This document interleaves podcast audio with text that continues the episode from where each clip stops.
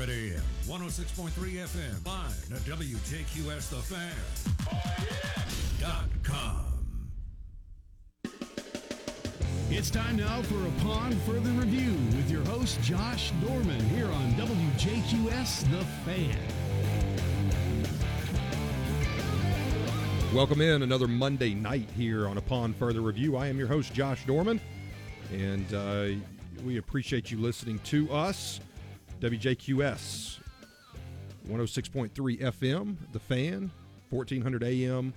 Maybe you're on WJQSTheFan.com, tune in radio app, wherever it is that you're joining us. We appreciate you joining us here on a Monday night as uh, we've got a great week of weather ahead, and that will uh, certainly serve the uh, MHSAA state championships in football that uh, we will discuss here in a bit uh, with Chris Brooks. That'll serve those games well.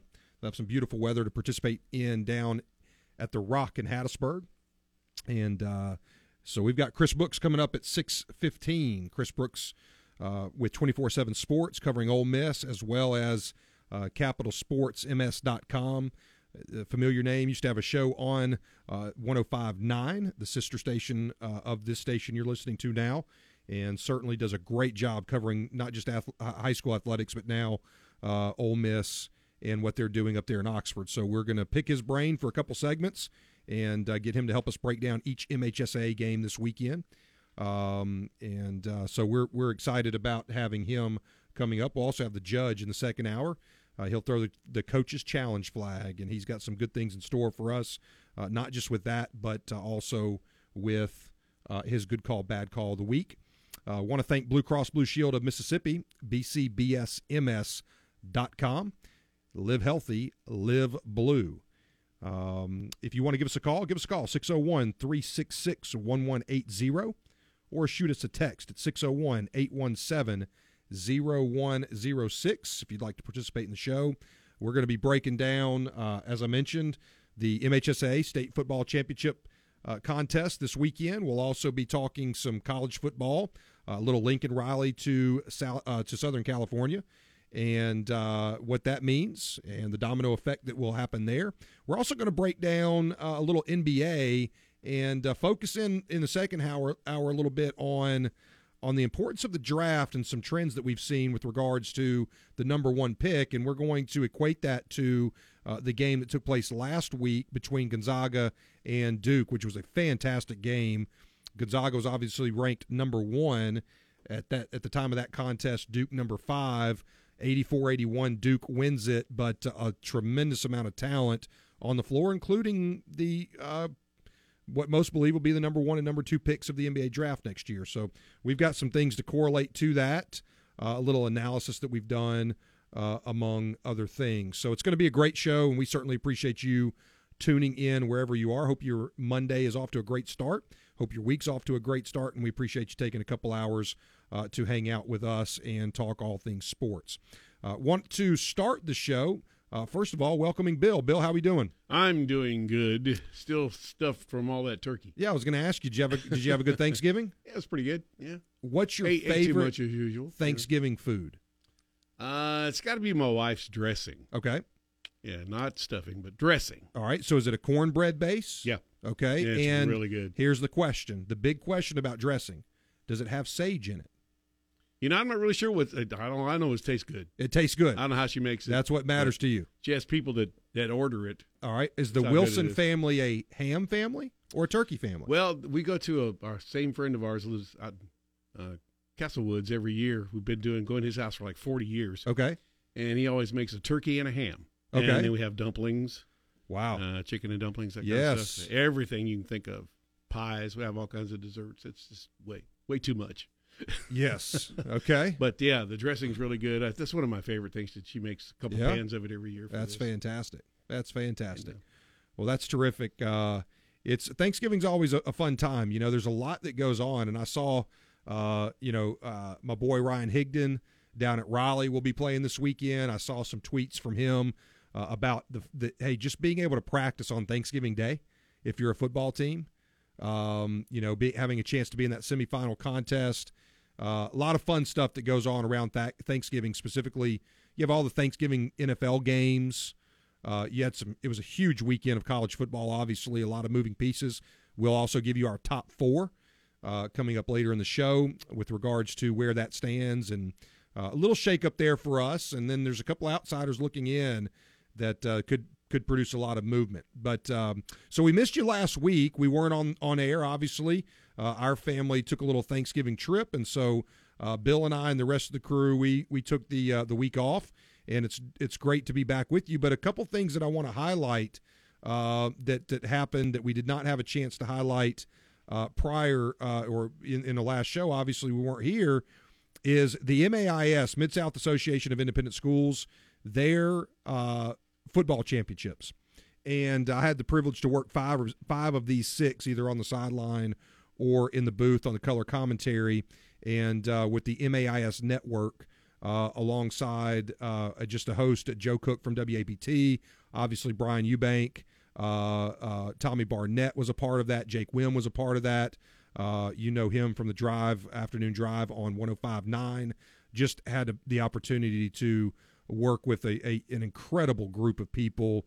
Uh, I learn so much every time I get a chance to to do those weeks because these are seasoned uh, announcers that do a tremendous job in broadcasting, and so uh, certainly fortunate to have been a part of that once again.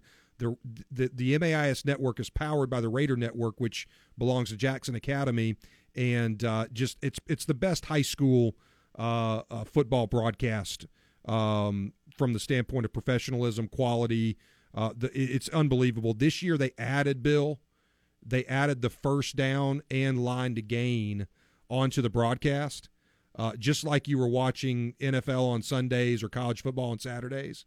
Uh, but the coolest feature that they added, they had several times where we had to go to a measurement and they had a circle that they could zoom in and zero in on the measurement while you're watching. It was fantastic. Um, just a lot of kudos. That thing is run by uh, Josh Hinkle and Eddie Weddick and and the rest of the group out there that just do a, an amazing job. So, want to give a highlight to our state champions from that association uh, and give you a little bit of a rundown. Uh, DeSoto School defeated Briarfield Academy. That's eight man football, Class 1A championship. Uh, DeSoto School out of Arkansas and uh, Briarfield Academy out of Louisiana. Remember, that association is the Mid South Association of Independent Schools, includes schools from uh, Arkansas, Louisiana, Mississippi, uh, possibly could have one over there out of Alabama on the east side of the state as well. In Class 2A football championship, Manchester Academy was going for the turkey. They were going for the three-peat, and they were defeated by Prairie View 50 to 27. Once again, in eight-man football. And I want to pause here. A lot of football purists don't really like eight-man football. Uh, but I want to tell you this: it is a fun brand of football. All it is is it's seven on seven with a little bit of a line. Uh, you know, and so it just the way that they utilize matchups, one-on-one situations, the creativity offensively. It's it's just a lot of fun to watch. So congratulations to Prairie View defeating Manchester out of Yazoo uh, City, fifty to twenty-seven in three A. Greenville Christian, the best team in the state. Uh, you know, at this point, you know now now I'm sure that Madison Central and uh, and Brandon and some others would obviously like a a say in that, but this is a team that has not lost in state. Uh, they they beat the three big Jackson schools in the Mid South Association of Independent Schools. They also defeated Oak Grove at Oak Grove, uh, and they also um, went over to Georgia and played very respectfully against uh, Collins Hill in that big contest. They defeated Canton Academy 46 to 6 to get their second, their back to back championships. Uh, Coach McClendon's been on the show a couple times. Congratulations to him and the Saints on that back to back championship uh, defeating Canton Academy. And 4A, what a dominant performance by running backs and a front in Tri County Academy uh, out of Flora. Did a tremendous job against Kirk Academy. Uh, Kirk Academy played a. It was a heck of a football game, but but uh, you know I don't know the combination, but basically you had two running backs, uh, I believe that were um, combined for uh, 400 yards almost of rushing for Tri County Academy. Uh, Tri County Academy did a terrific job. Uh, Class 5A, Copiah Academy was beaten by Heritage Academy. Let me tell you something. Matt Coward, a four star recruit, you might have seen the picture on Twitter. He and Stone Blanton, the parade uh, or Under Armour, Under Armour All American from Madison Ridgeland Academy, they were at the Clemson game together. Uh, this kid, Matt Coward, can absolutely spin the football uh, a junior for Heritage Academy, and uh, and he was he was just phenomenal. Uh, just had all the throws, uh, strong arm, the whole deal. And then in six A, MRA goes for the turkey once again. Three peat for MRA. Uh, they have now won three in a row in the highest classification uh, in the Mid South Association of Independent Schools after Jackson Prep won seven in a row. MRA, the dominant program led by Stone Blanton on defense, uh, but obviously John White, the quarterback, he can spin it. They had Davis Dalton at wide receiver, Street Toller wide receiver, just a dominant performance defeating Hartfield Academy 42 to 7. Uh, so, congratulations to all of those uh, MAIS state champion football teams, their schools, and their communities. We're going to come back with Chris Brooks to talk about this weekend's MHSAA football championships and some Ole Miss football. Don't go anywhere. You're listening to Upon Further Review. We'll be right back. 9 a.m. to 1 p.m. Saturdays. Your bank, your plus. Learn more at bankplus.net. Member FDIC. Welcome back to Upon Further Review with your host, Josh Dorman, on WJQS The Fan. And welcome back in Upon Further Review. I am your host, Josh Dorman, and you are listening to Upon Further Review on 106.3 FM, The Fan, or 1400 AM here in the Jackson metro area. WJQSTheFan.com as well. Uh, we spent the last segment uh, highlighting the state champions uh, for the MAIS. We also have some uh, rosters for the upcoming uh, All Star game. And uh, we now are, are just delighted, man, to be welcoming in Chris Brooks, CapitalSportsMS.com, and also 247 Sports, uh, handling the duties for Ole Miss and covering uh, Ole Miss up in Oxford. Chris, how are we doing this evening?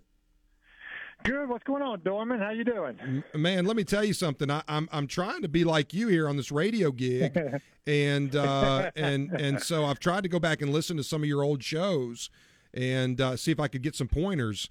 Uh, so I'm I hoping can, I can give you pointers now, man. Okay. Well, let let me hear it. What's like the top three things for this thing? Okay.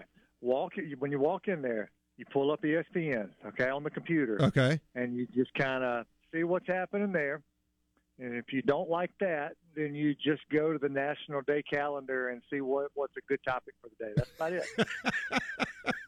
I mean, I love- it, is it like Squirrel Day or you know Turkey Day or Chicken Day, whatever it is, and you can build a show around that. But hey, look, you know the honest truth is the only real show prep I ever did. Just when you're on Twitter through the day, you see something funny, bookmark that sucker. There you go. was a great invention. I love it. Well, speaking of uh, chicken and turkey, how was your Thanksgiving? It was good, man. It was good to spend some time with family. Um, we always go out to. Um, we started by going out to Vicksburg with my wife's family, spending some time with them. Came back with my mom and my uh, brother and sister here. So, uh, man, I, I can't complain. Certainly better than I deserve. Fantastic, fantastic. Well, look, let's go backwards first. You had the opportunity to be uh, at the MAIS championships, and I tweeted about this.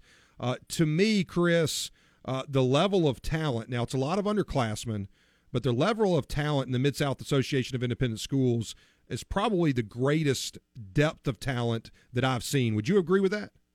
Yeah, I, I think at the top. Now they've always had really good players. They have, but uh, you know, I want to say especially in some of the lower classes. You know, like well, of course, with what Greenville Christian did in 3A. Okay, but that's that's a little out of the ordinary.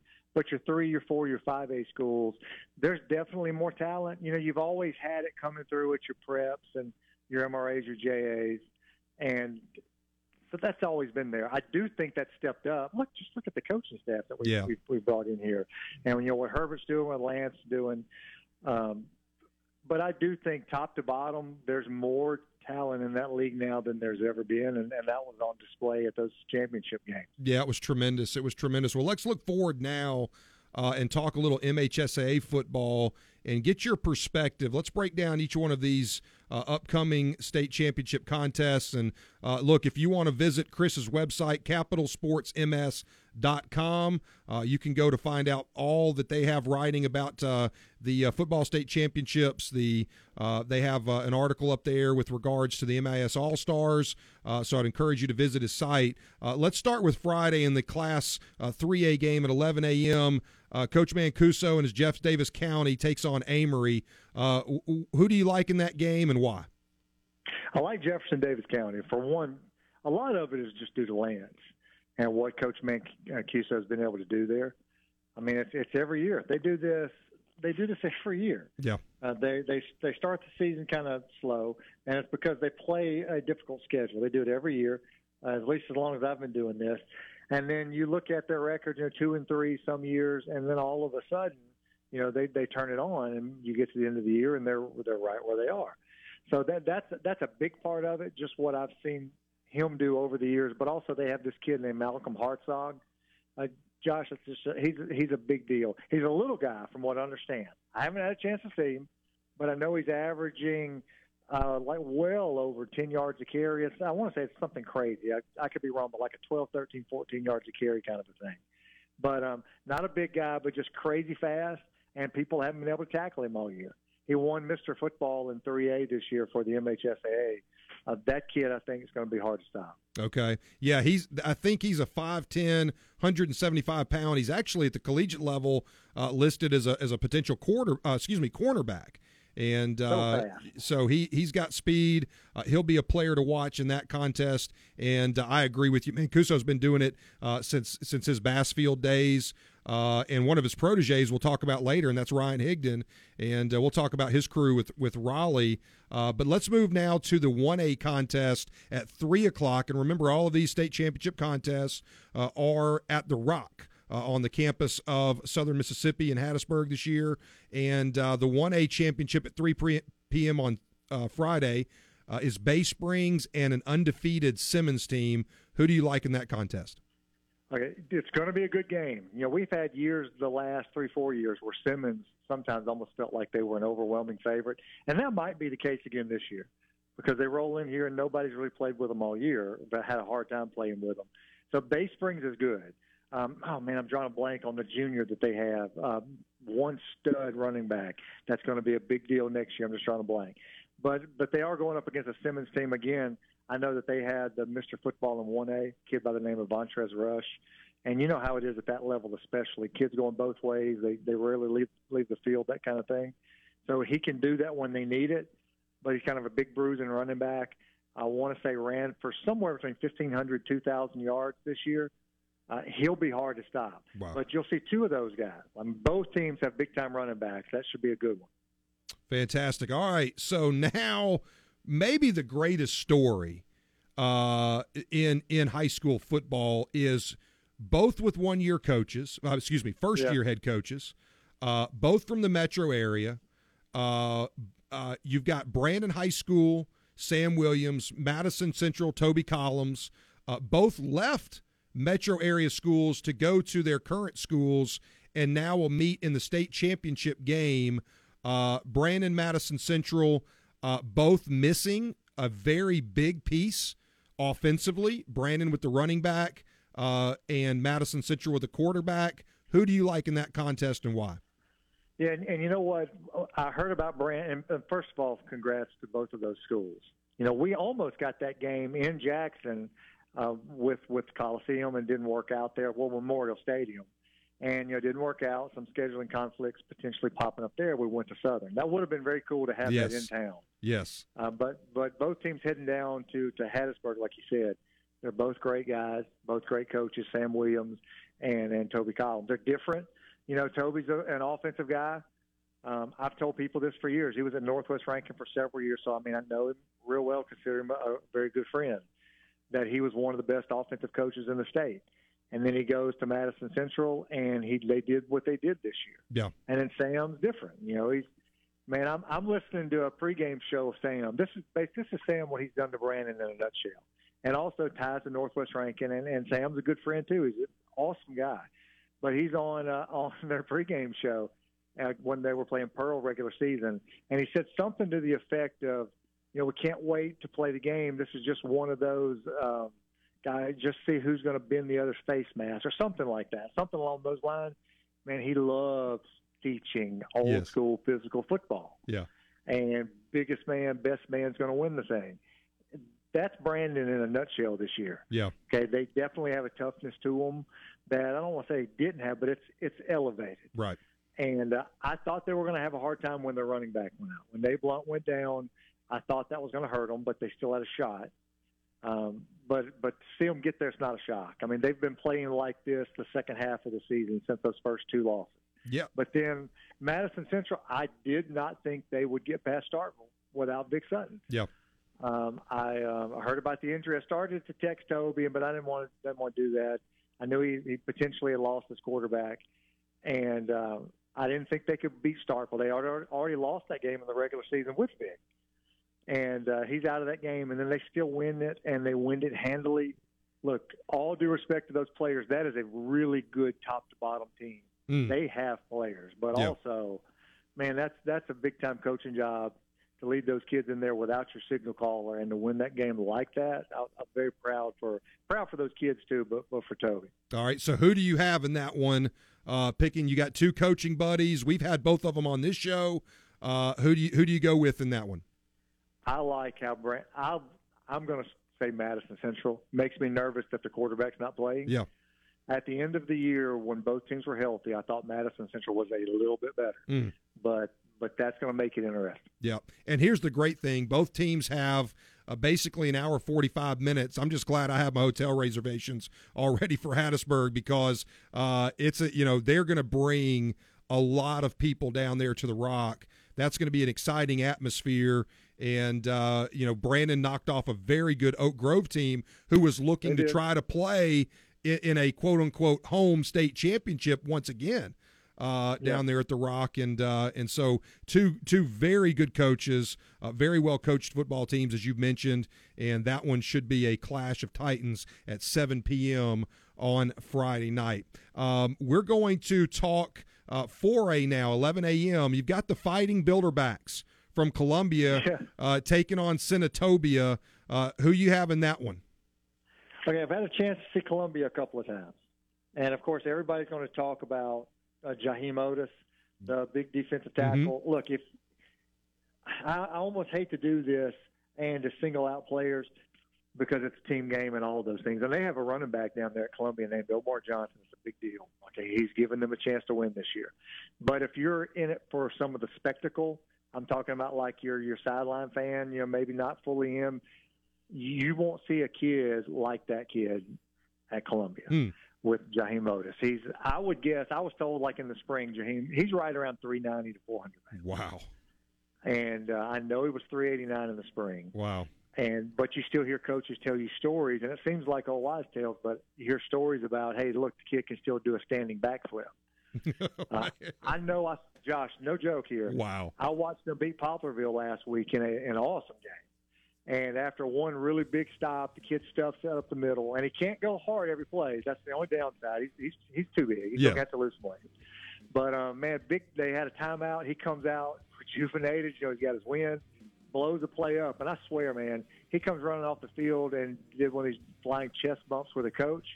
And you know he, looked like Dominique Wilkins for a second at 400 pounds. Oh, I love it. craziest thing I've ever seen. I But love that, it. That's going to be a really good football game between uh, two big time football teams. I love it. Don't go anywhere. We've got Chris Brooks joining us. He'll be back for the next segment segment with us as well. We're going to break down the 2A and the 5A state championships as well as talk some Ole Miss football. Don't go anywhere. We'll be back with more upon further review right after this.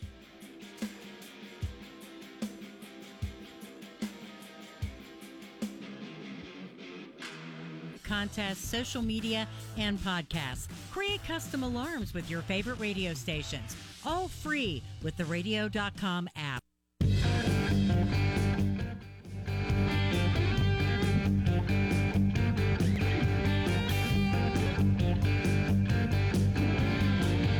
Welcome back to Upon Further Review with Josh Dorman. Call us on our caller line at 601 366 1180. And we welcome you back in Upon further review, I am Josh Dorman. We are joined once again by Chris Brooks of CapitalSportsMS.com for all of your uh, high school coverage needs and high school athletics around the state. He also is of 24 7, 247sports.com and covers Ole Miss uh, for those guys. And so we welcome him back and appreciate Chris joining us. Chris, let's go to uh, the 4A, excuse me, 2A contest that'll be 3 p.m. on Saturday. The really the class of uh, of 2A Scott Central undefeated uh, takes on Leflore County, who comes into it at 10 and three. Uh, what do you see in that contest, and who do you like? Scott Central is going to be hard to beat. Uh, I heard that from the start of the year.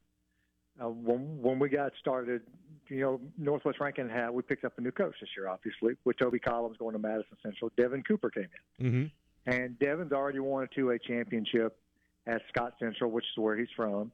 And uh, Devin had that thing ready to go again this year. So, and I'm talking to him, you know, before the season gets started when he comes up to Northwest Rankin, and we're talking some about Scott Central. Like they were ready for this. So that they're 14 and 0 right now and undefeated is not a shock. Now they've had competition along the way. There were some good teams in 2A this year that tried their best to knock them off um, but nobody could get it done. I mean, there's things got close, just couldn't couldn't get over the hump. Yeah, I, I can't I can't see it being any different in the state championship game. I think that team's ready. I think they're going to be hard to play. They're explosive, real athletic, and they're deep. That I think that's going to be your winner in two A. Scott Central and two A. All right, let's go to five A. Seven p.m. on Saturday night. Uh, that is Picayune. Uh, will take on West Point. Picayune comes in at thirteen and one. West Point at eleven and two. Who do you like in that one, and why? Okay, well, I've learned one lesson when you're picking games on a high school level and five A. You don't pick against West Point ever. you, you look you look real dumb. So I've made it a point. I'll never pick against those kids ever. West uh, Point, uh, it Chris is. Chambless has done there. You know how that is there, Josh. I yes. Mean, football is a big deal to that community, to the to the kids there. Like it's it's a badge of honor kind of a thing, you know, and and not just winning, but how they win how they run the football, how they play football, toughness, and all those things, they're very hard to play in the playoffs.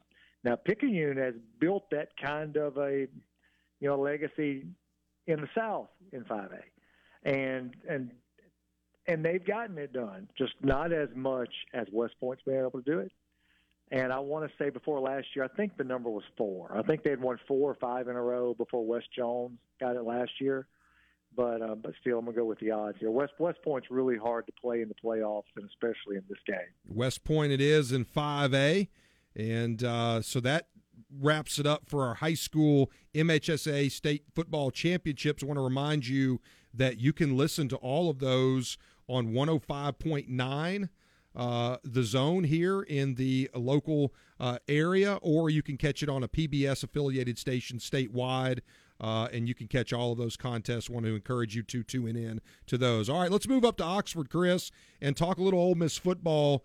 Uh, talk about uh, the importance. Uh, Ten wins in the regular season for the first time in school history, and, and it's a program that's had some success uh, over the years. Uh, talk about the importance of that number, the importance of uh, of probably getting a New Year's Six bowl, and and where that program is headed under Lane Kiffin. Yeah, it's it's a huge deal to get there because I don't think anybody in their right mind thought they'd be there this year. Uh, not two or three years ago, where they were with you know when Matt Luke was was wrapping his tenure up in Oxford, and you know the NCAA thing, you were kind of at the end of that. And Lane Kiffin comes in there, and you know I had a funny tweet, and I just did this not as a joke. I was thinking it at the time, but before we hired both, how great it would be to get Lane Kiffin and Mike Leach down here in Mississippi. Yes and then it just it just worked out that they both get down here. Look, besides the coaching part, okay, Lane Kiffin was a huge shot in the arm for a program that was just maybe floundering's not the right word, but they'd had some success under Hugh Freeze, and they just they couldn't get any traction. And then he comes in there and just can breathe life into that thing. Um, some of it's him, a lot of it's him the X's and O's of it, what they do offensively. I mean, what he was able to do with Matt Corral is pretty incredible. Yeah. And a lot of that is Corral, and, and he inherited a quarterback that was really talented. That works both ways. But but he works magic with him too. Um, I do think he came in in the right circumstances with the, the new rules, the transfer portal, and all of those things. You know, if you paid attention when he took over that program, he he started this hashtag, and he's always talking about pro mindset.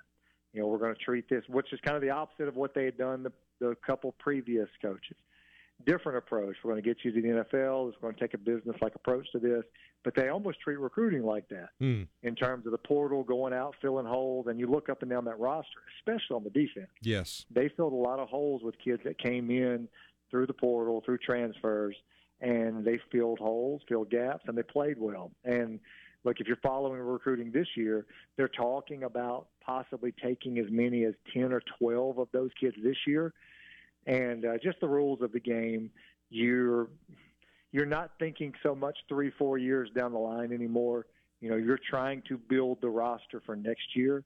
And I do think that's when 10 and 2 comes into play, when Lane Kiffin's name comes into play. It helps make them more attractive for those type players. It's almost like what a, a D2 or D3 really D3 if you think back in your uh, your experiences in the D3 level at Mississippi College, yeah. uh, what they do with the junior college system.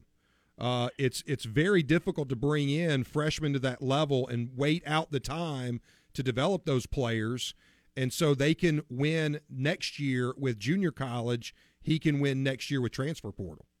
Hey, there's there's no doubt. And look, Josh, and with you, with your history at MC, you understand how this works. Not just the junior colleges. You remember what it was like to be looking at a kid that maybe got away that went to a lower division one. Yeah. And maybe he's not having a ton of success. Is he happy or not where he is? Is is he going to try to get out of there? And if he does well at that point well then maybe you get in contact with them once they declare hey we're leaving here. Well now this is just it's just allowed open season for all of that yeah you miss kids the first time around but you're watching them. And, and let's be honest, with everybody knows that everybody's tampering with each, each other's players constantly. Yes. Okay, it's it's the same rule with like a kid can't to contact you during certain dead periods, or you can't contact them, but you can call their best friend to tell so and so to call you back. Right, so, right. I mean, it's like an insult to all of our intelligence. Yes. But you now they can go get those players, and you have all of this movement. Look, just today, if you followed this online, the transfer portal and all of these kids moving around, it's just like that, man. Yeah. When you're D2, when you're looking at these lower kids and these lower D1s that may not be happy that didn't work out as well as they thought, but you know they can still help you. Yeah, absolutely. And uh, it's completely changed how maybe not Alabama or Ohio State, the ones that are always getting their pick of the litter, but for teams that don't get the first pick – and also maybe worried that they can't convince a kid to stick around two or three years to develop or they're going to go somewhere. It's it's changed how those teams are recruiting. Talk about the importance uh, of another. You know, we talked about offensively what Lane Kiffin, Matt Corral, the group offensively has been able to do, but talk about the progression because a lot of the knock on Ole Miss coming into the year was they weren't going to be able to stop anybody.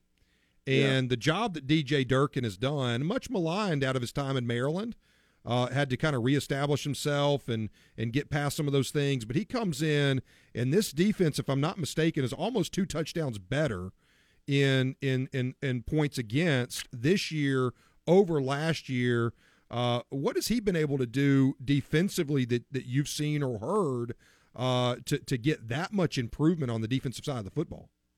Well, well, it starts with players first of all, and they are doing some different things just schematically. But I don't want to get into the X's and O's and bogged in that and, and look dumb doing it because you know that's it's it's easy to look out there and and see the obvious, but you can't see the details of what all they're doing. Right. But I do know that they took a little different approach, sit back a little bit more you know, let teams beat themselves. They forced turnovers. You know, they, did some of that, but they were able to do it because of a couple players. You know, Sam Williams has the year that he had. And uh, look, they made one hire outside of Durkin who I do think did a great job. Um, this guy named Randall Joyner came in to coach defensive line, and he made a, a huge difference. Like they were better up front, some better players, but that guy is is really good from what I hear. Mm. Um, Sam Williams has the year he has. They were able to get pressure on the quarterback. Chance Campbell comes in from Maryland. He does what, what he did this year. I mean, look, not just him, but um, Mark Robinson comes in. That's a that's a lower level running back, and he comes in as not a running back. At, they switch him over to defense, and he ends up being their third leading tackle.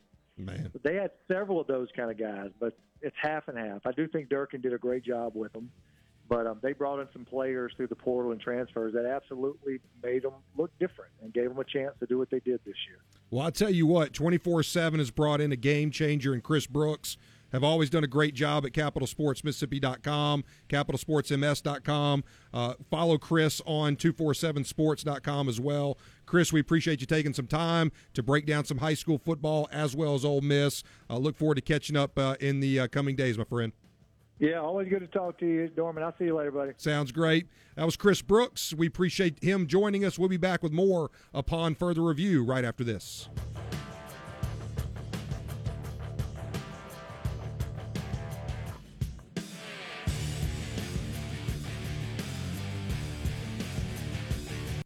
Hey, Chrissy, it's Leo. We're gonna need some backup on Friday night, okay? Leo's Limos needs to say I do to four commercial drivers. You booked another wedding on Saturday? Before wedding season. No, no, no. It, I'll make it work.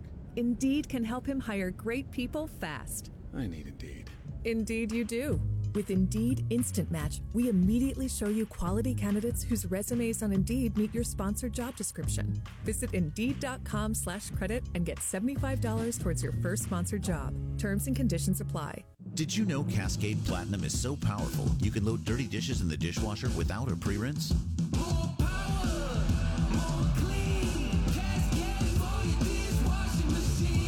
That's right. Unlike other detergents, Cascade Platinum has 50% more cleaning power with enzymes that break down food particles. It even works in your dishwasher's quick wash cycle. Even easier. Celebrate a little more this holiday season and cross a lot more off your list. Ulta Beauty. The possibilities are beautiful. Welcome back to Upon Further Review with your host, Josh Dorman on WJQS The Fan. Welcome back in upon further review. I am your host Josh Dorman, and we appreciate Chris Brooks, Mississippi, uh, excuse me, CapitalSportsMS.com and 247 Sports covering Ole Miss.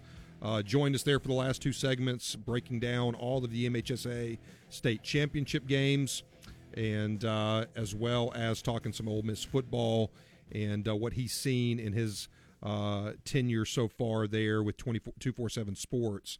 Um, just a, a great conversation. Uh, a lot of you know Chris and uh, Brandon Shields that are part of Capital Sports uh, MS.com do a great job covering our high school athletes.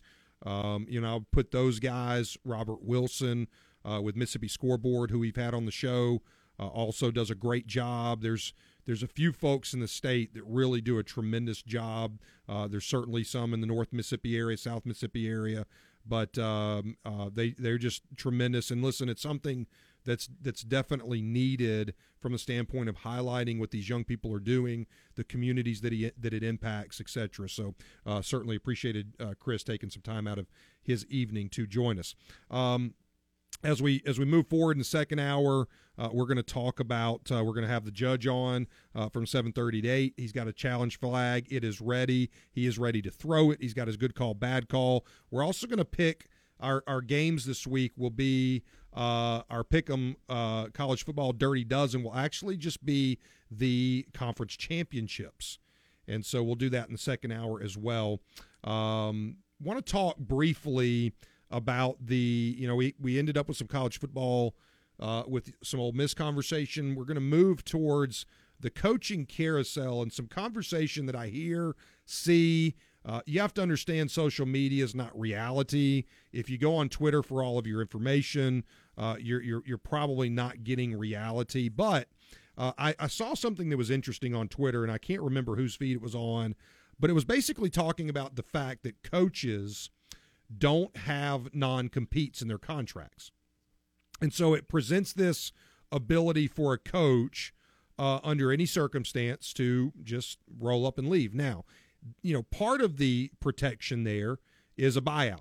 So it protects the school financially, um, but it really doesn't protect uh, what happens in the event that a coach leaves, specifically a coach that's leaving under great terms has built a great program like Lincoln Riley uh, at Oklahoma. Now, Lincoln Riley inherited a great program from Bob Stoops.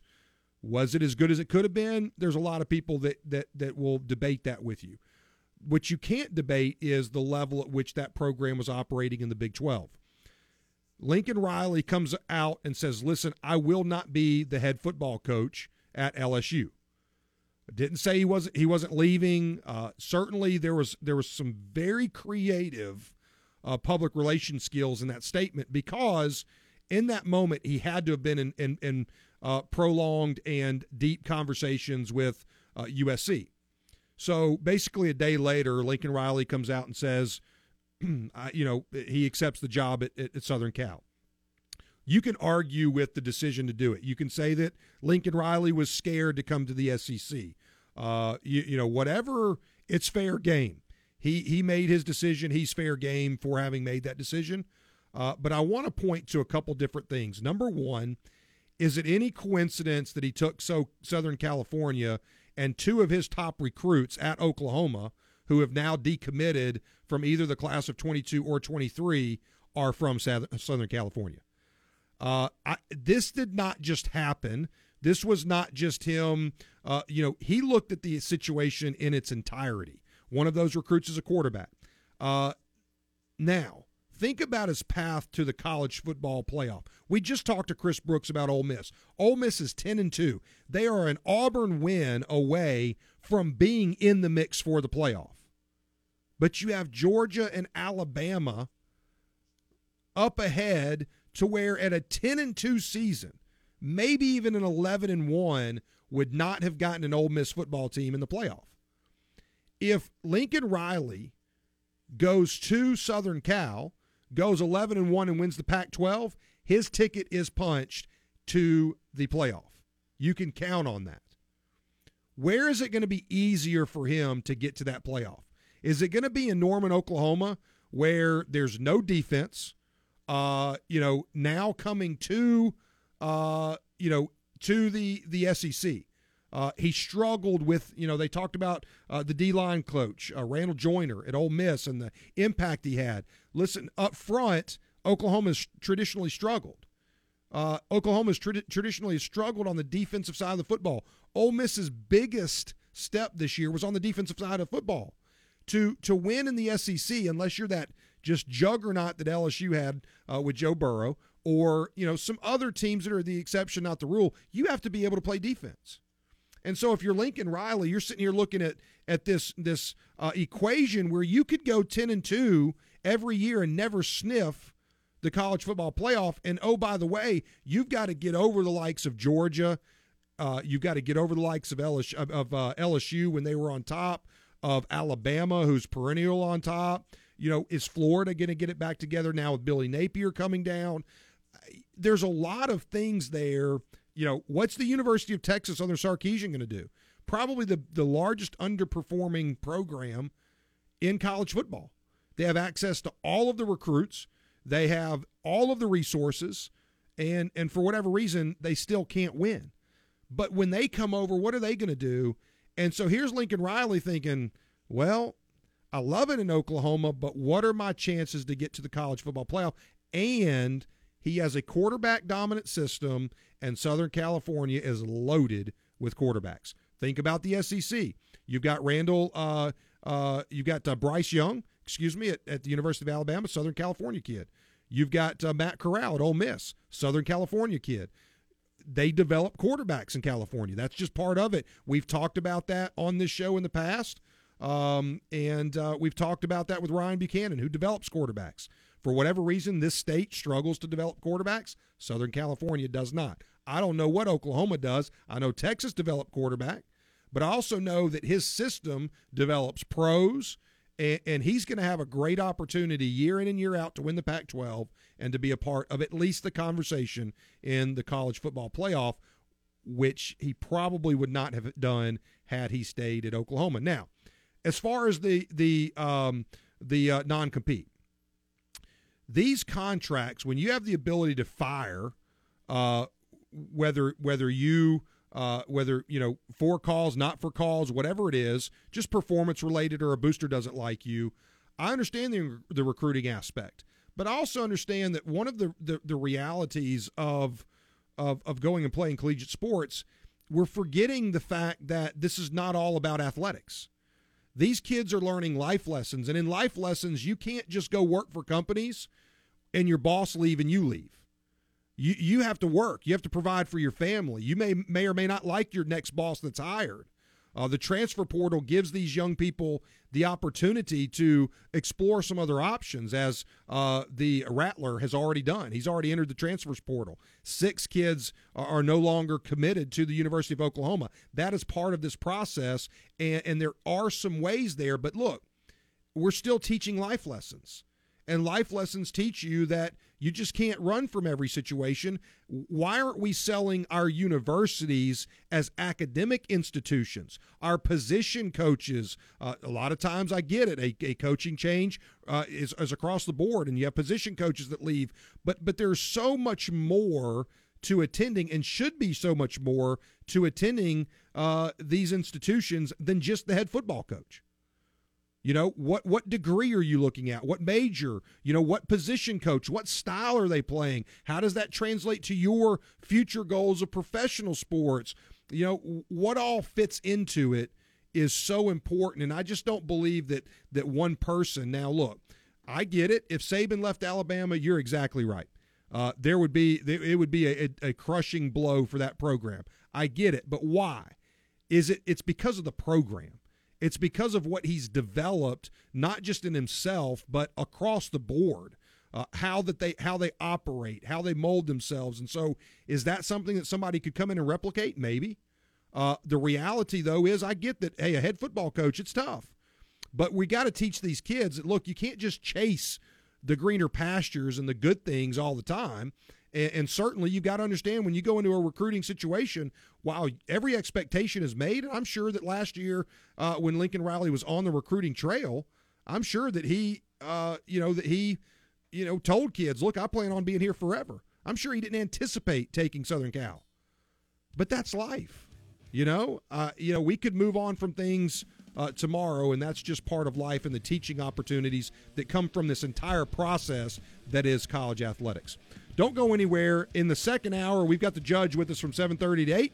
He'll throw his coach's flag. We'll also pick our college football uh, pick 'em picks, our da- uh, dirty dozen. College football, we'll be picking the uh, championship games for this coming up weekend, and uh, we will also talk some NBA. How important is that number one draft pick? We'll tell you that more here and upon further review right after this.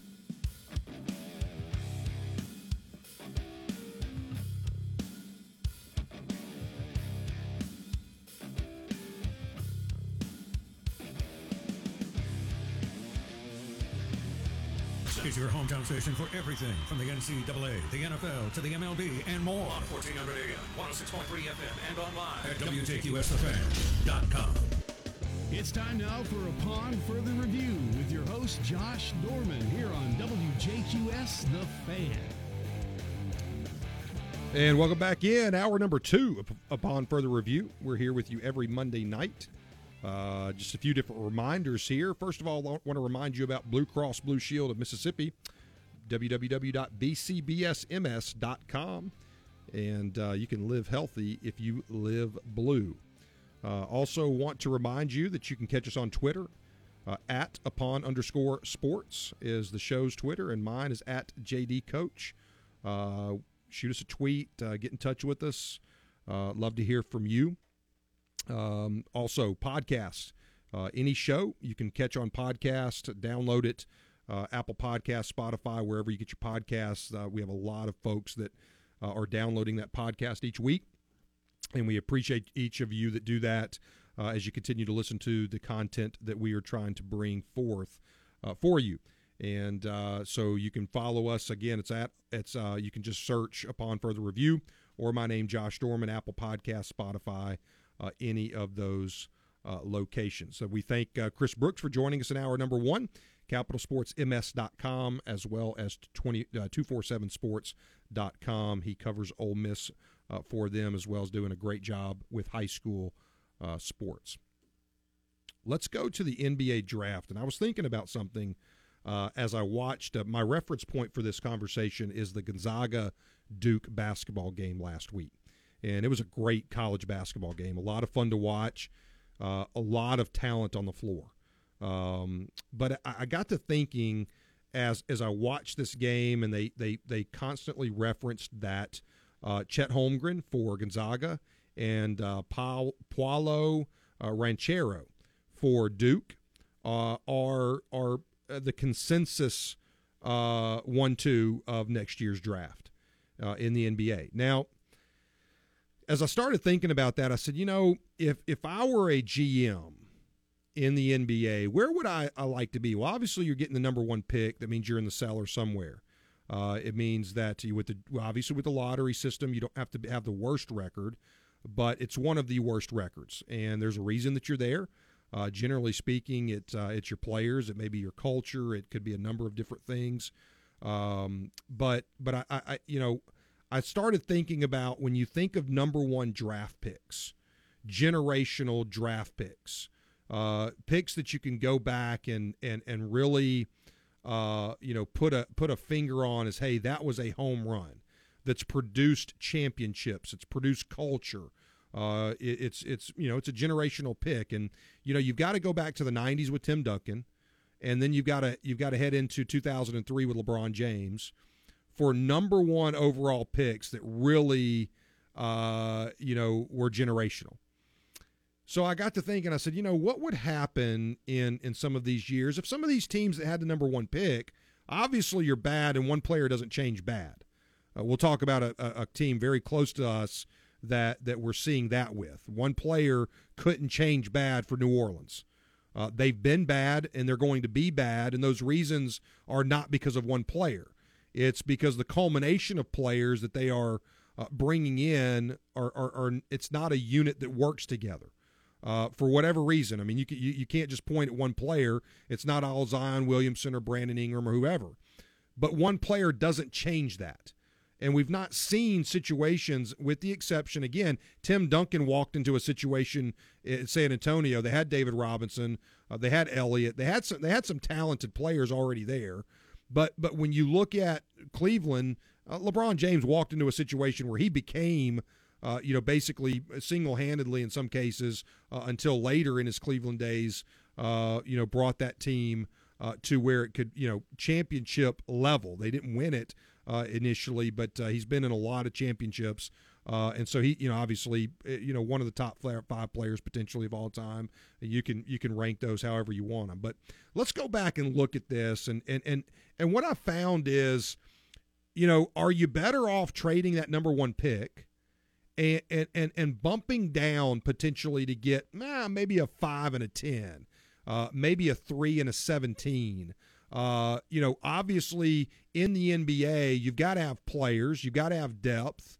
Uh, and, and, and are you better off in those situations? Last year's number one pick, Cade Cunningham, went to Detroit. He's averaging 13 points, six and a half boards, 4.8 assists a game. Uh, it's reasonable. It's it's solid for a number one pick. Uh, it's nothing earth shattering. He's played in 15 games. Um, you know, but but has he changed the culture in Detroit? You know, Detroit's still losing, and there's a reason that that that they're still losing. All right, number two, Jalen Green of Houston. He's been hurt. Uh, to some degree, but uh, but he's averaged look 14 a game, three boards, again respectable. Okay, Evan Mobley, the number three pick, 14 and a half and eight. Scotty Barnes, the number four pick, uh, 15 and eight. Jalen Suggs from Gonzaga, the number five pick for Orlando, 12 and three. But let's go down and and and and look a little bit further and look at Franz Wagner the number eight pick, uh, went to Orlando. They picked up Jalen Suggs and Wagner in the first uh, in in the in the top eight picks, 12, 12 and four. Go down to the thirteenth pick, Chris Duarte out of Oregon, thirteen and four. I'm not so sure that the number one pick in the NBA is as valuable as they think. Let's go back to 2009. Okay, very popular draft. Number one pick, Blake Griffin. How many championships has he, won? Zero. He's got some dunk contests. He's got a lot of highlights. He's averaged 20 a game, eight and a half boards in, in a 12 year career. Great career. Okay, but what's he won? He hadn't won anything. James Harden, great career. Had some some tremendous teams there in Houston. 25, 5, and 6. Tremendous individual talent. He was the number three pick that year out of Arizona State. Go down a little bit further. How about how about Steph Curry at number seven? 24 4 and 6 in his career. He has three NBA championships. Go down a little further. What about DeMar DeRozan? Okay. 24 and 3. Now, look, he hasn't won a championship, but he's been on some impressive teams. Okay. Go down a little bit further. Here's a player I want to mention here. What about Tyler Hansbrough? Do you remember Tyler Hansbrough coming out of North Carolina? I believe that Drew Timme out of Gonzaga is this year's Tyler Hansbrough. Uh, just not going to be athletic enough, uh, not going to have the overall skill set. In fact, Frank Kaminsky from Wisconsin also comes to mind as as undersized big men that that that ultimately probably he's going to get paid in that top 15, but probably not going to uh, to be able to to contribute significantly. Move to your 2010 draft. Who was your number one pick? John Wall. What's he done? Well, he's he's had a good career, 19 a game, four boards, nine assists. That's solid, right? What's he won? What's he what team has he made better? You know, he's been in Washington, now Houston. He doesn't want to play for Houston. Now he wants to play for Houston. Uh, you know, what has he done? Evan Turner is the number 2 pick. Go down a little bit in that draft, which not a great draft. You got Gordon Hayward at number 9. He's been solid. But but all in all, not a great draft. But when you look down and you look at number 18, Eric Bledsoe, 19, Avery Bradley, you look at number 27, Jordan Crawford, you've had some pretty solid. Paul George was in that draft at number 10. 20 points a game, six boards, three and a half assists. He's had some success, okay? Uh, so John Wall, you know, look, solid. Kyrie Irving, he's had a great he's had a great career. He's won some he's won a championship, uh, but he's also been a lightning rod. Now he's not playing because he's not vaccinated, uh, which I actually respect his stance. Whatever you choose, I respect the fact that somebody stands for something anyway. Uh, but look in that in that in that in that uh, draft class, uh, you got Kemba Walker was taken nine, Enes Kanter was three. You know, go down. How about Klay Thompson? So you're telling me in 2009, Steph Curry was at seven. And in 2011, Klay Thompson was 11. And that's a team Bob Myers has done a great job building that team. How about Kawhi Leonard? Single handedly delivered the Raptors a championship. Okay. This is a guy that was taken 15th. Okay. And you're telling me you'd rather have uh, John Wall at one or Kyrie Irving or, and I know it's not, it's not, you, you don't know those things uh, when when you get to those points. My point is when you take two players in five through fifteen, as opposed to as opposed to one player at number one, what are your chances? Your odds are much greater that you get impact players that can both immediately and in the future transition the culture of your team. Nikola Vucevic, uh, you know, was was number sixteen that same year. So Kawhi Leonard followed by Vucevic. Okay. Uh, but go down and in one of those, the Joker was actually taken in the second round uh, of one of these drafts. Think about that. You have talent everywhere through these drafts. I think I'm a proponent. Listen, if you can't just absolutely take a generational talent, I'm a proponent of trade now to that first and second pick. Take that pressure off you, and let's take two picks between five and 15 and really uh, make a solid investment for our team. Uh, a lot to cover there, but uh, you know, I'm looking through these drafts, and I'm just telling you that that at the end of the day, I think the the philosophy for the NBA has got to change. Don't go anywhere. More upon further review. Coming back right after this.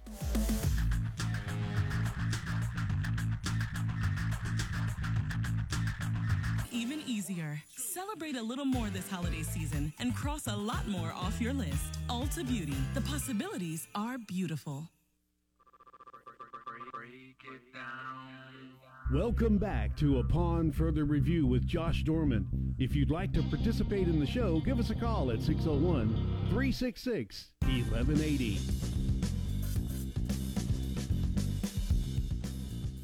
Welcome back in Upon Further Review.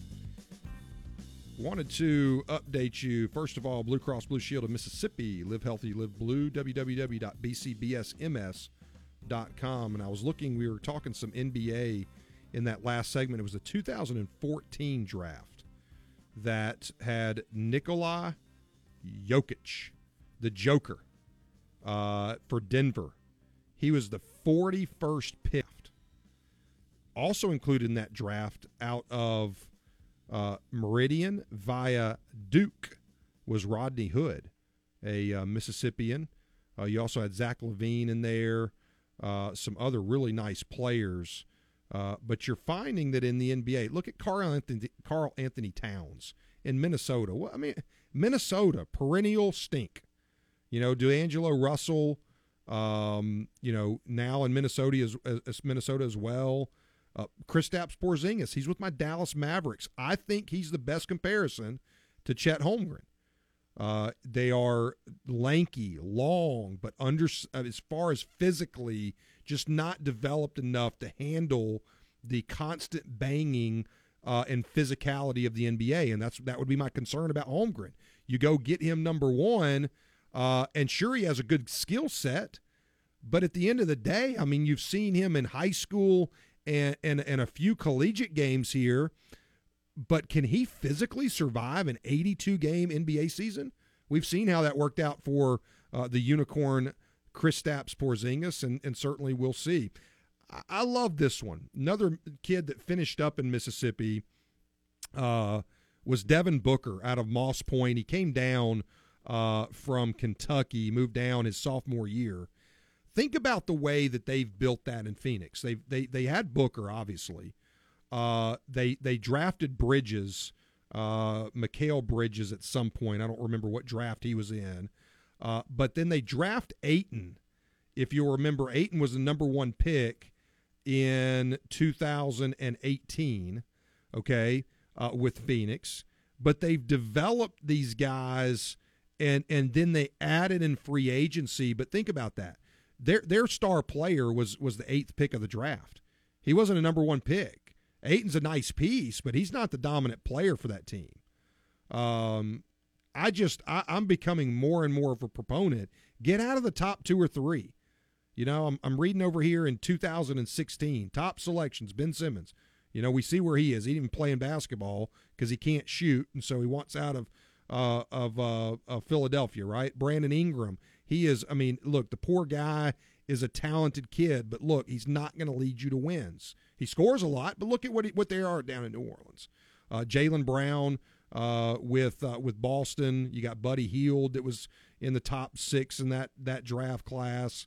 Um, you know, it's just a it's just an interesting thing as you look back on it. Markelle Fultz for Philadelphia, where's he now?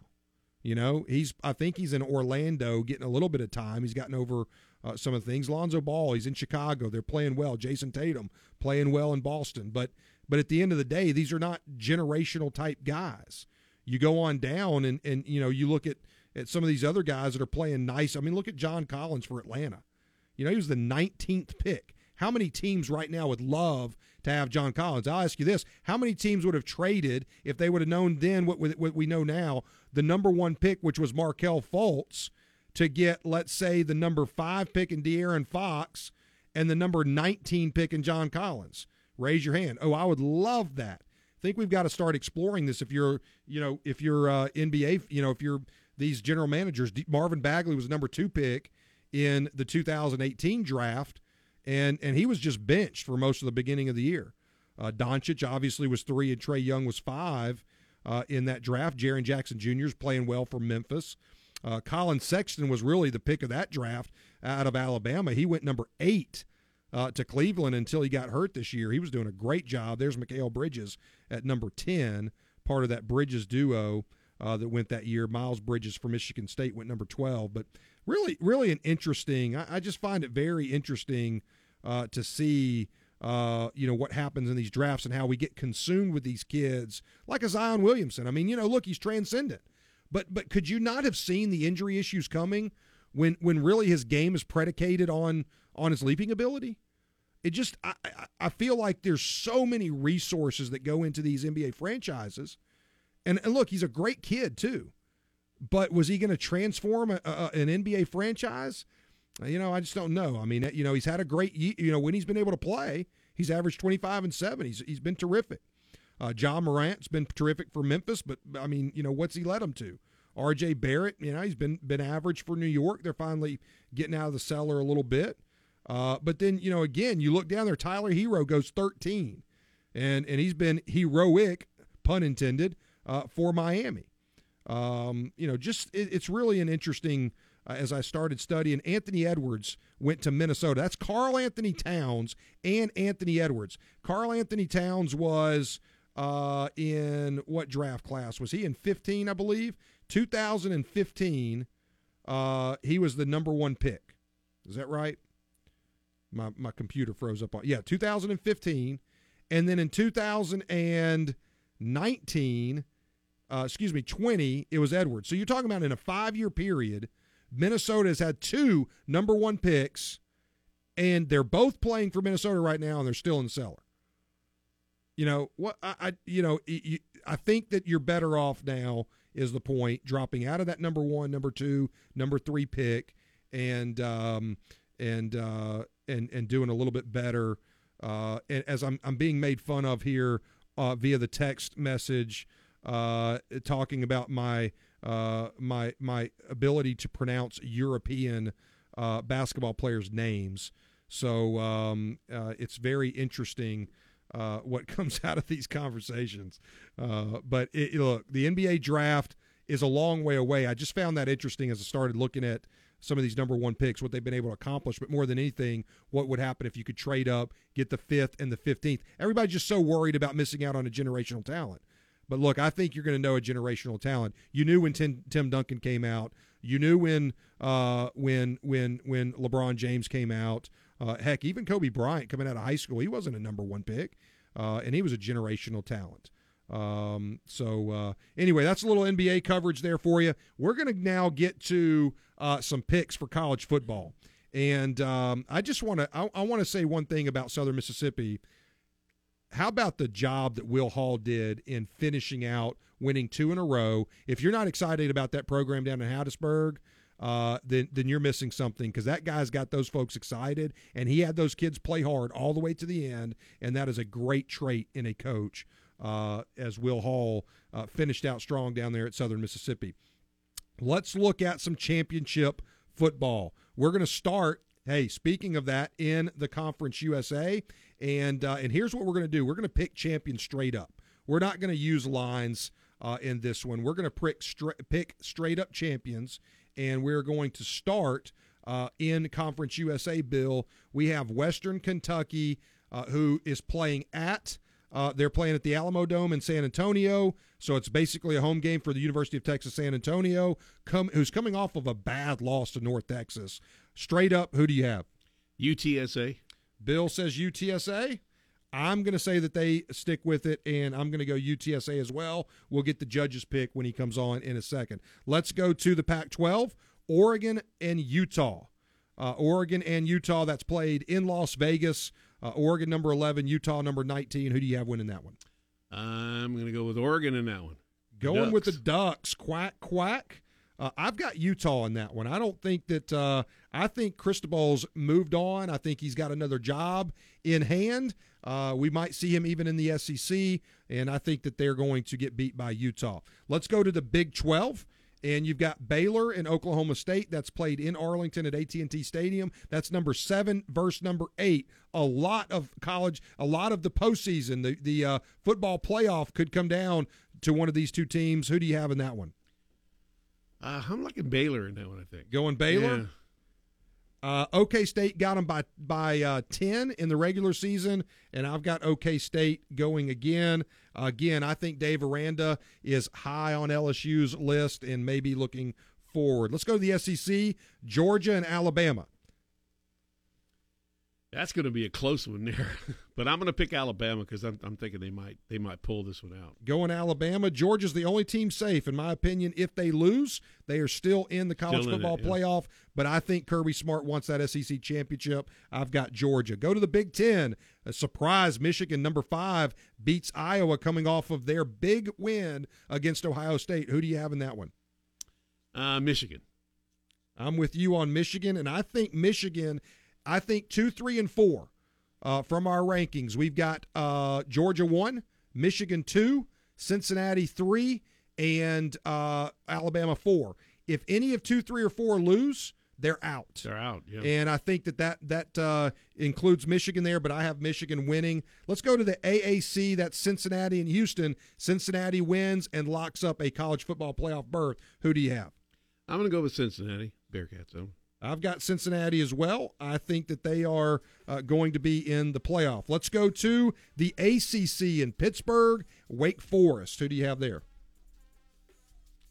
Uh, let's see. Wake Forest. Going Wake Forest. Yeah. I'm going Wake Forest in that one as well. Moving on to the Mountain West. The Mountain West, Utah State and San Diego State. Who do you have? I got to go with the Aztecs. That's one of my favorite teams. Going San Yeah, Diego they look State. they look really good uh, this game. this Yes, they weekend. did. Yeah. And finally, the Sun Belt to the top We'll be joining them. Sun Belt, you've got uh, Appalachian State and Louisiana, and Billy Napier coaching his last game down there in Raging Cajun territory. Who do you have? Let's go with Louisiana in that one. Going Louisiana. I've got Louisiana as well, and Billy Napier goes to Florida. Hey, Even easier. Celebrate a little more this holiday season and cross a lot more off your list. Ulta Beauty. The possibilities are beautiful.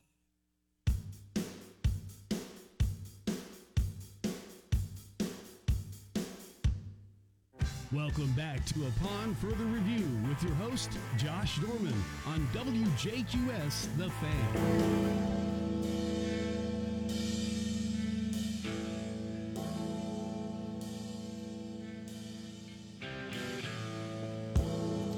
Well, you know what that music means. It means that the judge is ready to hold court, as he always does, joining us for the last two segments every Monday night from 7.30 to 8.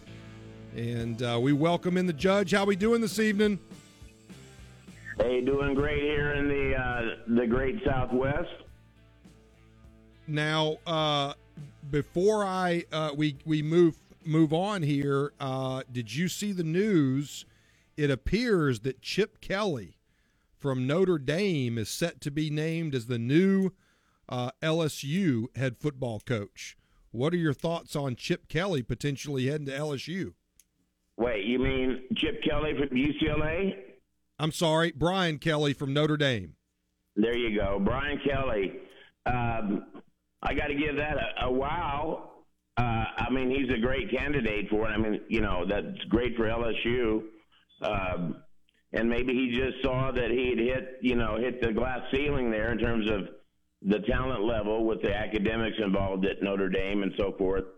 So, uh, you know what? He's uh, he's got a lot of uh, incentive and motivation. And uh, yeah, that's the again. Everybody wants to run to the SEC, don't they? Boy, I tell you what, everybody wants a piece of that league, and then they get in it and they realize the grind that it is week in and week out, not just from a preparation standpoint, but from recruiting, from a lot of ways. Now, obviously, you mentioned it. He'll have a lot of talent to work with down at LSU, so that's some interesting development. Uh, uh, Brian Kelly from Notre Dame is uh, set to be named the new head football coach at LSU. All right, so before we uh, we move on and get your uh, who you throw the flag on and uh, good call, bad call, let's get your picks. We're going straight up, no lines this week, and we're just doing the conference championships. So uh, we're going to start with Conference USA. That's Hey, Western. I, Go ahead. I was going to interrupt, and, and I mentioned to Bill. I said, you know, Josh you didn't even gloat on his last week's performance or give the standings. So, well, I, I think that probably gives everybody an idea that you had a week. Well, we didn't pick last week because we weren't on the air last Week- Monday. Now the week before, the yeah. week prior, uh, I'll have to pull those up. I can't remember uh, what those what those were. Do you remember? Well, I think you're being modest because you know you went eight and four, I do believe. Oh, that's right. I, I did go I eight went- four. I went five and seven, and I think Bill kind of took the wrong exit uh, that week, uh, if I'm not mistaken. Did he throw down I a three were- I a think three Bill was spot? Four and eight, I believe. Oh, four and eight. A four and eight. Okay. Uh, and you were five and seven. I think Joey was uh, was somewhere right around that area as our guest picker there as well. Uh, Right. Yeah, look, I don't want to brag, you know, but how can you brag when when you're under 500 for the year? I mean, one good week is not going to to get us uh, uh, get me back in the game there. But uh, all right, let's start with the Conference USA. You've got uh, Western Kentucky and University of Texas San Antonio. That's at the Alamodome in San Antonio. So basically a home game for uh, University of Texas San Antonio. Who do you got? Yeah, you know, uh, 11 out of 12 wins. Uh, that's pretty strong. And uh, they played some pretty good comps. So I'm going to have to go with uh, San Antonio as well as you two guys. Coming off of a, they're coming off of a bad loss to uh, North Texas, but we'll see if they can get it turned around. Let's go to the Pac-12, your neck of the woods. You've got Oregon and Utah that's played at Allegiant Stadium in Las Vegas. Who do you have in that one? I'm going to go with Utah. I think uh, they they really played the best ball in the second half of the season, and uh, so I'm going to go with the Utes. Going with the Utes. Moving to the Big 12, former home of Lincoln Riley. I know you've got some some information to share on that later. So we've got Baylor and Oklahoma State, and this may be the one that potentially, if somebody falters in the college football playoff standings, uh, potentially one of these teams could be in the mix for that fourth spot. Baylor and Oklahoma State. Who do you have in that one? You know, traditionally Oklahoma State they get there and then they they fall when they have the shot, a lot like ASU, and uh, you know they've risen to this point. They could possibly get in the playoff, and uh, that's why I'm going to go with Baylor. I don't think they can stand prosperity. Going with Baylor in that one, so you and Bill stuck uh, stuck together on on the Big 12. SEC, uh, Georgia, Alabama. I think that Georgia, win or lose, is still in the college football playoff. Uh, Alabama has to win. If they lose, I think they're out. Uh, who do you have in, in that Georgia Alabama game? Now, did Alabama have to win that uh, Iron Bowl last week to get to the championship? Uh, no, they were already in first because they had the tiebreaker with Ole Miss. You know, do you think it's beyond Lou Saban to sandbag a little bit? Uh, it could could happen. You know, I know they've been you know hit and miss a little bit in their defense and all, but I tell you, I think the old fox is uh, hanging out around the uh, opening to the hen house, and uh, Saban's going to give it his best shot, going to throw everything at it. I'm going to go with Bama. Going with Bama. All right, to the Big Ten, Michigan, big time win over Ohio State. They will now face off against Iowa in the Big Ten championship. Michigan wins. I think that they're in the playoff. Uh, who do you have in that one? You know, again, Michigan is kind of bouncing on the glass ceiling. When's the last time they broken through? Uh, everybody in the Big Ten, they've been up and down. Iowa was what number five or six at one point, and so the, I don't think the talent disparity is that great. Uh, I guess I'm going to have to go with Michigan, but again, it's hit one week and missed the rest, mixed uh, missed the next week. But I'm going to go with I think Michigan has got the uh, the package this year, so go with those Wolverines. All right, we're going to the American uh, American Conference, and that uh, features Cincinnati and Houston. Uh, Cincinnati, we've got them ranked number three uh, in our poll. I don't know where they're ranked anywhere else, uh, but uh, Cincinnati and Houston. Who do you have in that one? You know, this is one where I wish you'd give the points. I'd jump on Houston in a heartbeat. I think it was ten and a half. I was looking at that, and then you threw me the curve. but uh, and luckily it wasn't the slider. You know what? I'm going to go with the Cougars. Going with Houston straight athletes. up. They're pretty well matched up with uh, with Cincy, and so yeah, I'm going to go uh, Cougars in the upset. So Houston plays spoiler. Keep Cincinnati out of the playoffs. All right, Yeah. we've got uh, now. Let's go to the ACC. You've got Wake Forest and Pittsburgh. Yeah, I got to go with Pittsburgh. I think I think they're tougher. Wake maybe you know a little bit more explosive, but yeah, I'm going to go with the Panthers. Going with the Panthers. All right, we're going to the Mountain West. San Diego State and Utah State. Yeah, I mean Utah State's kind of a sleeper. Nobody really knows for sure. You don't see them. San Diego State, they've had a, a several good year run, and they they got that program humming. So I'm going to go Aztecs like Bill. All right, going with San Diego State. And finally, in the Sun Belt, Billy Napier leaving Louisiana to take over the Florida job. They take on Appalachian State in the Sun Belt. Who do you have in that one? Two uh, teams that know how to play football. But I'm gonna I'm gonna go with the Cajuns. Yeah, I'm gonna go with Napier and the group. I think they uh, they got it humming. We're going with the Raging Cajuns. So uh, we will. We this will be the week that separates us. Now I'm telling you, I think I haven't done the overall numbers, but I think we're all bunched up there pretty close. Uh, and so we're gonna have to see. Uh, you know who's going to have bragging rights at the end of this uh, at the end of this year with regards to our dandy dozen. Don't go anywhere. We've got more with the judge. He's going to throw his flag. He's also going to give us his good call and bad call when we come back for the final segment of this week's episode of Upon Further Review, brought to you by Blue Cross Blue Shield of Mississippi. Live healthy, live blue.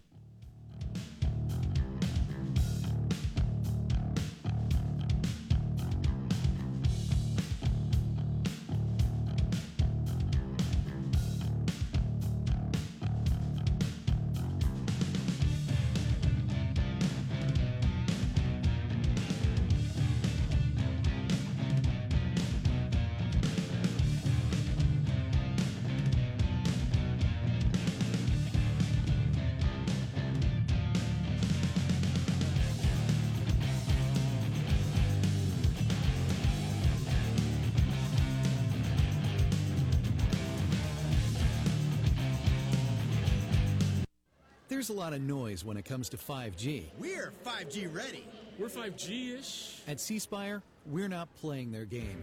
The fact is, 5G doesn't always mean 5G speeds. But thanks to our exclusive fiber technology and hundreds of millions invested in network updates, we can deliver 5G speeds right here, right now. This has been the Blue Health Minute with Blue Cross and Blue Shield of Mississippi's health and wellness expert team. For more healthy tips, follow us on Facebook or visit bcbsms.com.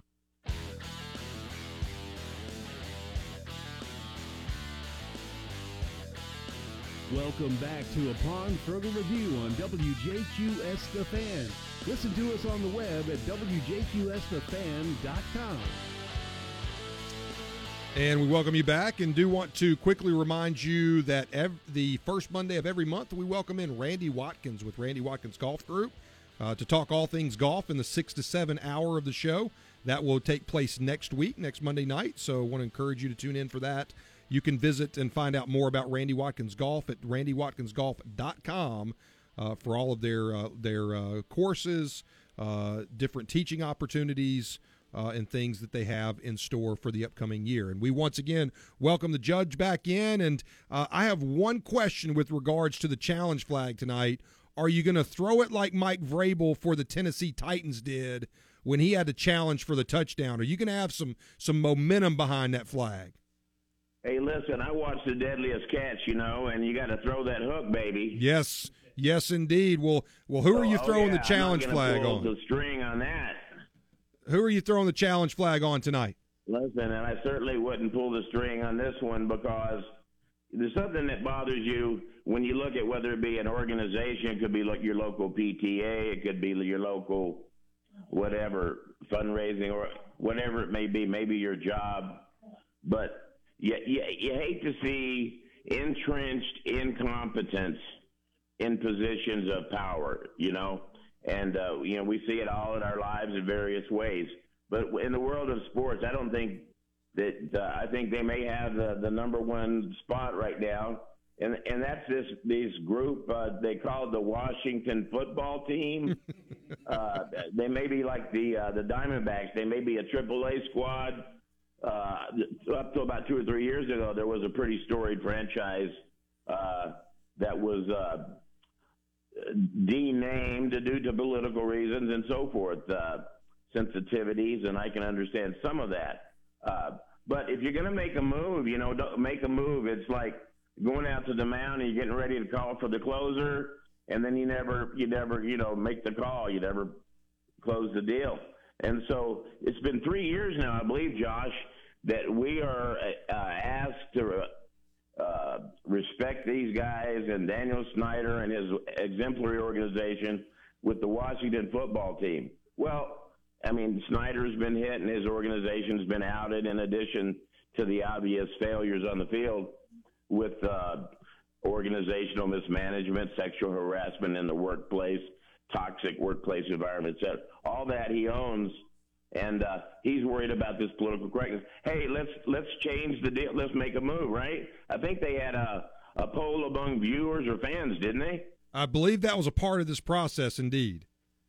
And of course, you know, uh, not aristocrats, but you know what I'm saying. Uh, guys that want to to run the show and. Uh, they want to make the call, so they'll ask for all this information, and then they'll finally pull the trigger. But I got a clue for him, and from now on, I'm I'm referring to him. Uh, since they're an organization that gets nothing done, let's identify with the with our nation's capital. Call them the Washingtonians. you just came, in a city where nothing gets done. You just came up with the new name for the Washington football team, the Washingtonians. Yeah, no more of this Washington football team. Take up a whole paragraph with that. Hey, if if they do that, then you need to get royalty on coming up with that for sure.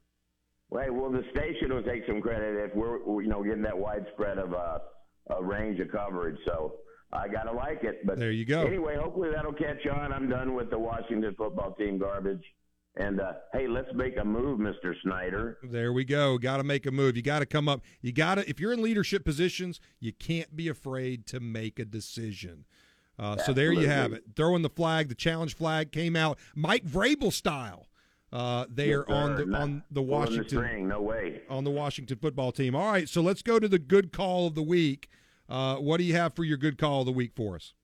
Well, you know, for once I saw the NBA actually showed a little semblance of backbone here. You know, the uh, incidents in the Lakers Pistons game last week. And, uh, well, at this point, you know, Lagon had returned from his uh, abdominal strain for two or three weeks until he thought it was time. And then, so he shows up and uh, gets mixed up in a play away from the ball. And I'm sure most people know by now, but but he hit that Stewart guy with an inadvertent elbow. Did you know that? Uh, yeah, that's what they say. I guess the NBA, with all their replays, they actually caught one where he, he explained the uh, the gash over his eyebrow, and uh, but but you know all the uh, in addition to the NBA giving him a good call, that's because the, the media and I heard like Windhorst and all these guys on this podcast the other day saying, "Oh, you know, LeBron didn't he didn't really deserve a suspension. He's got 19 years in the league where he's been he's never been suspended enough."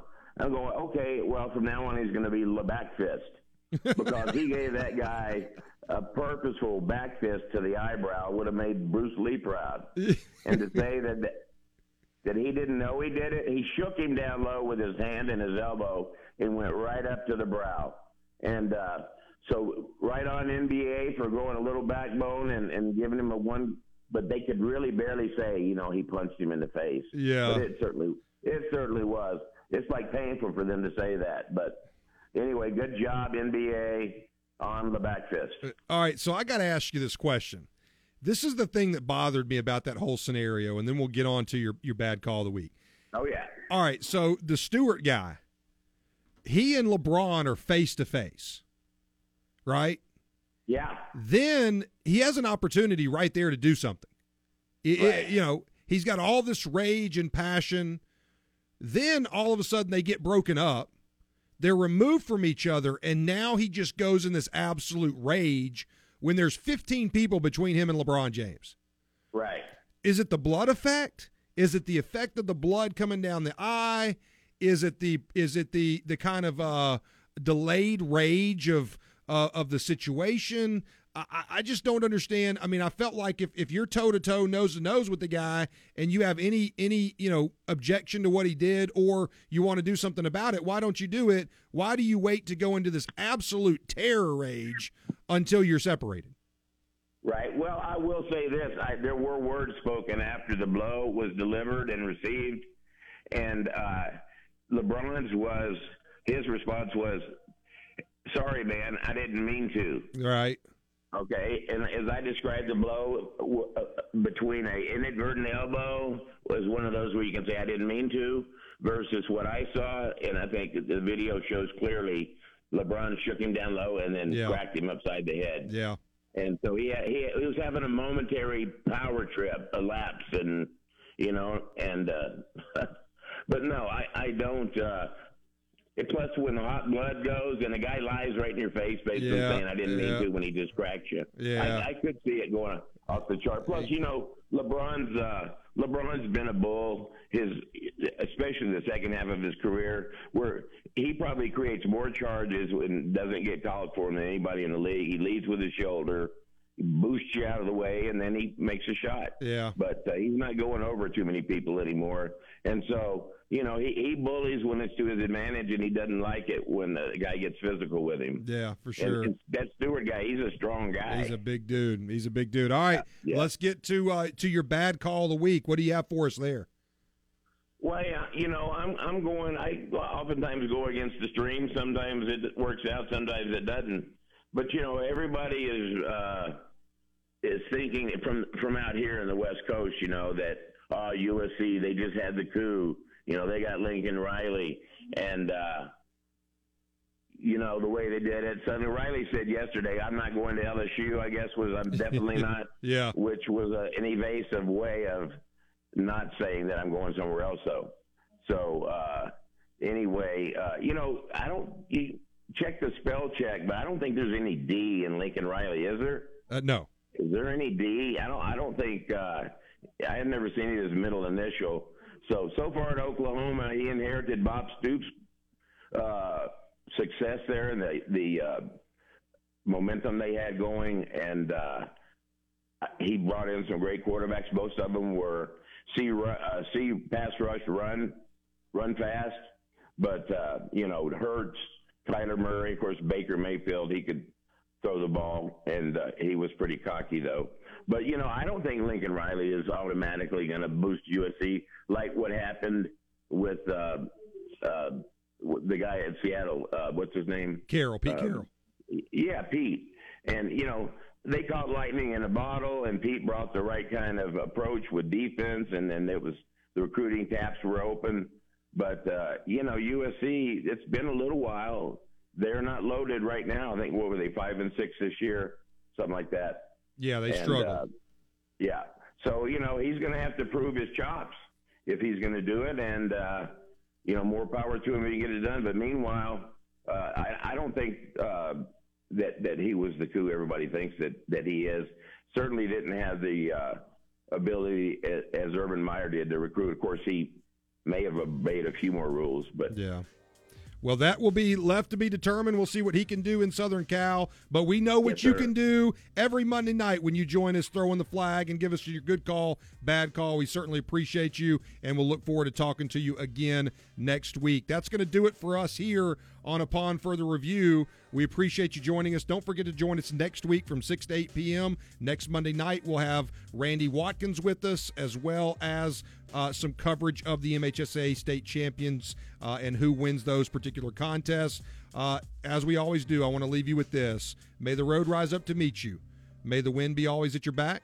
May the sun shine warm upon your face. The rains fall soft upon your fields. And until we meet again, may God hold you in the palm of his hand.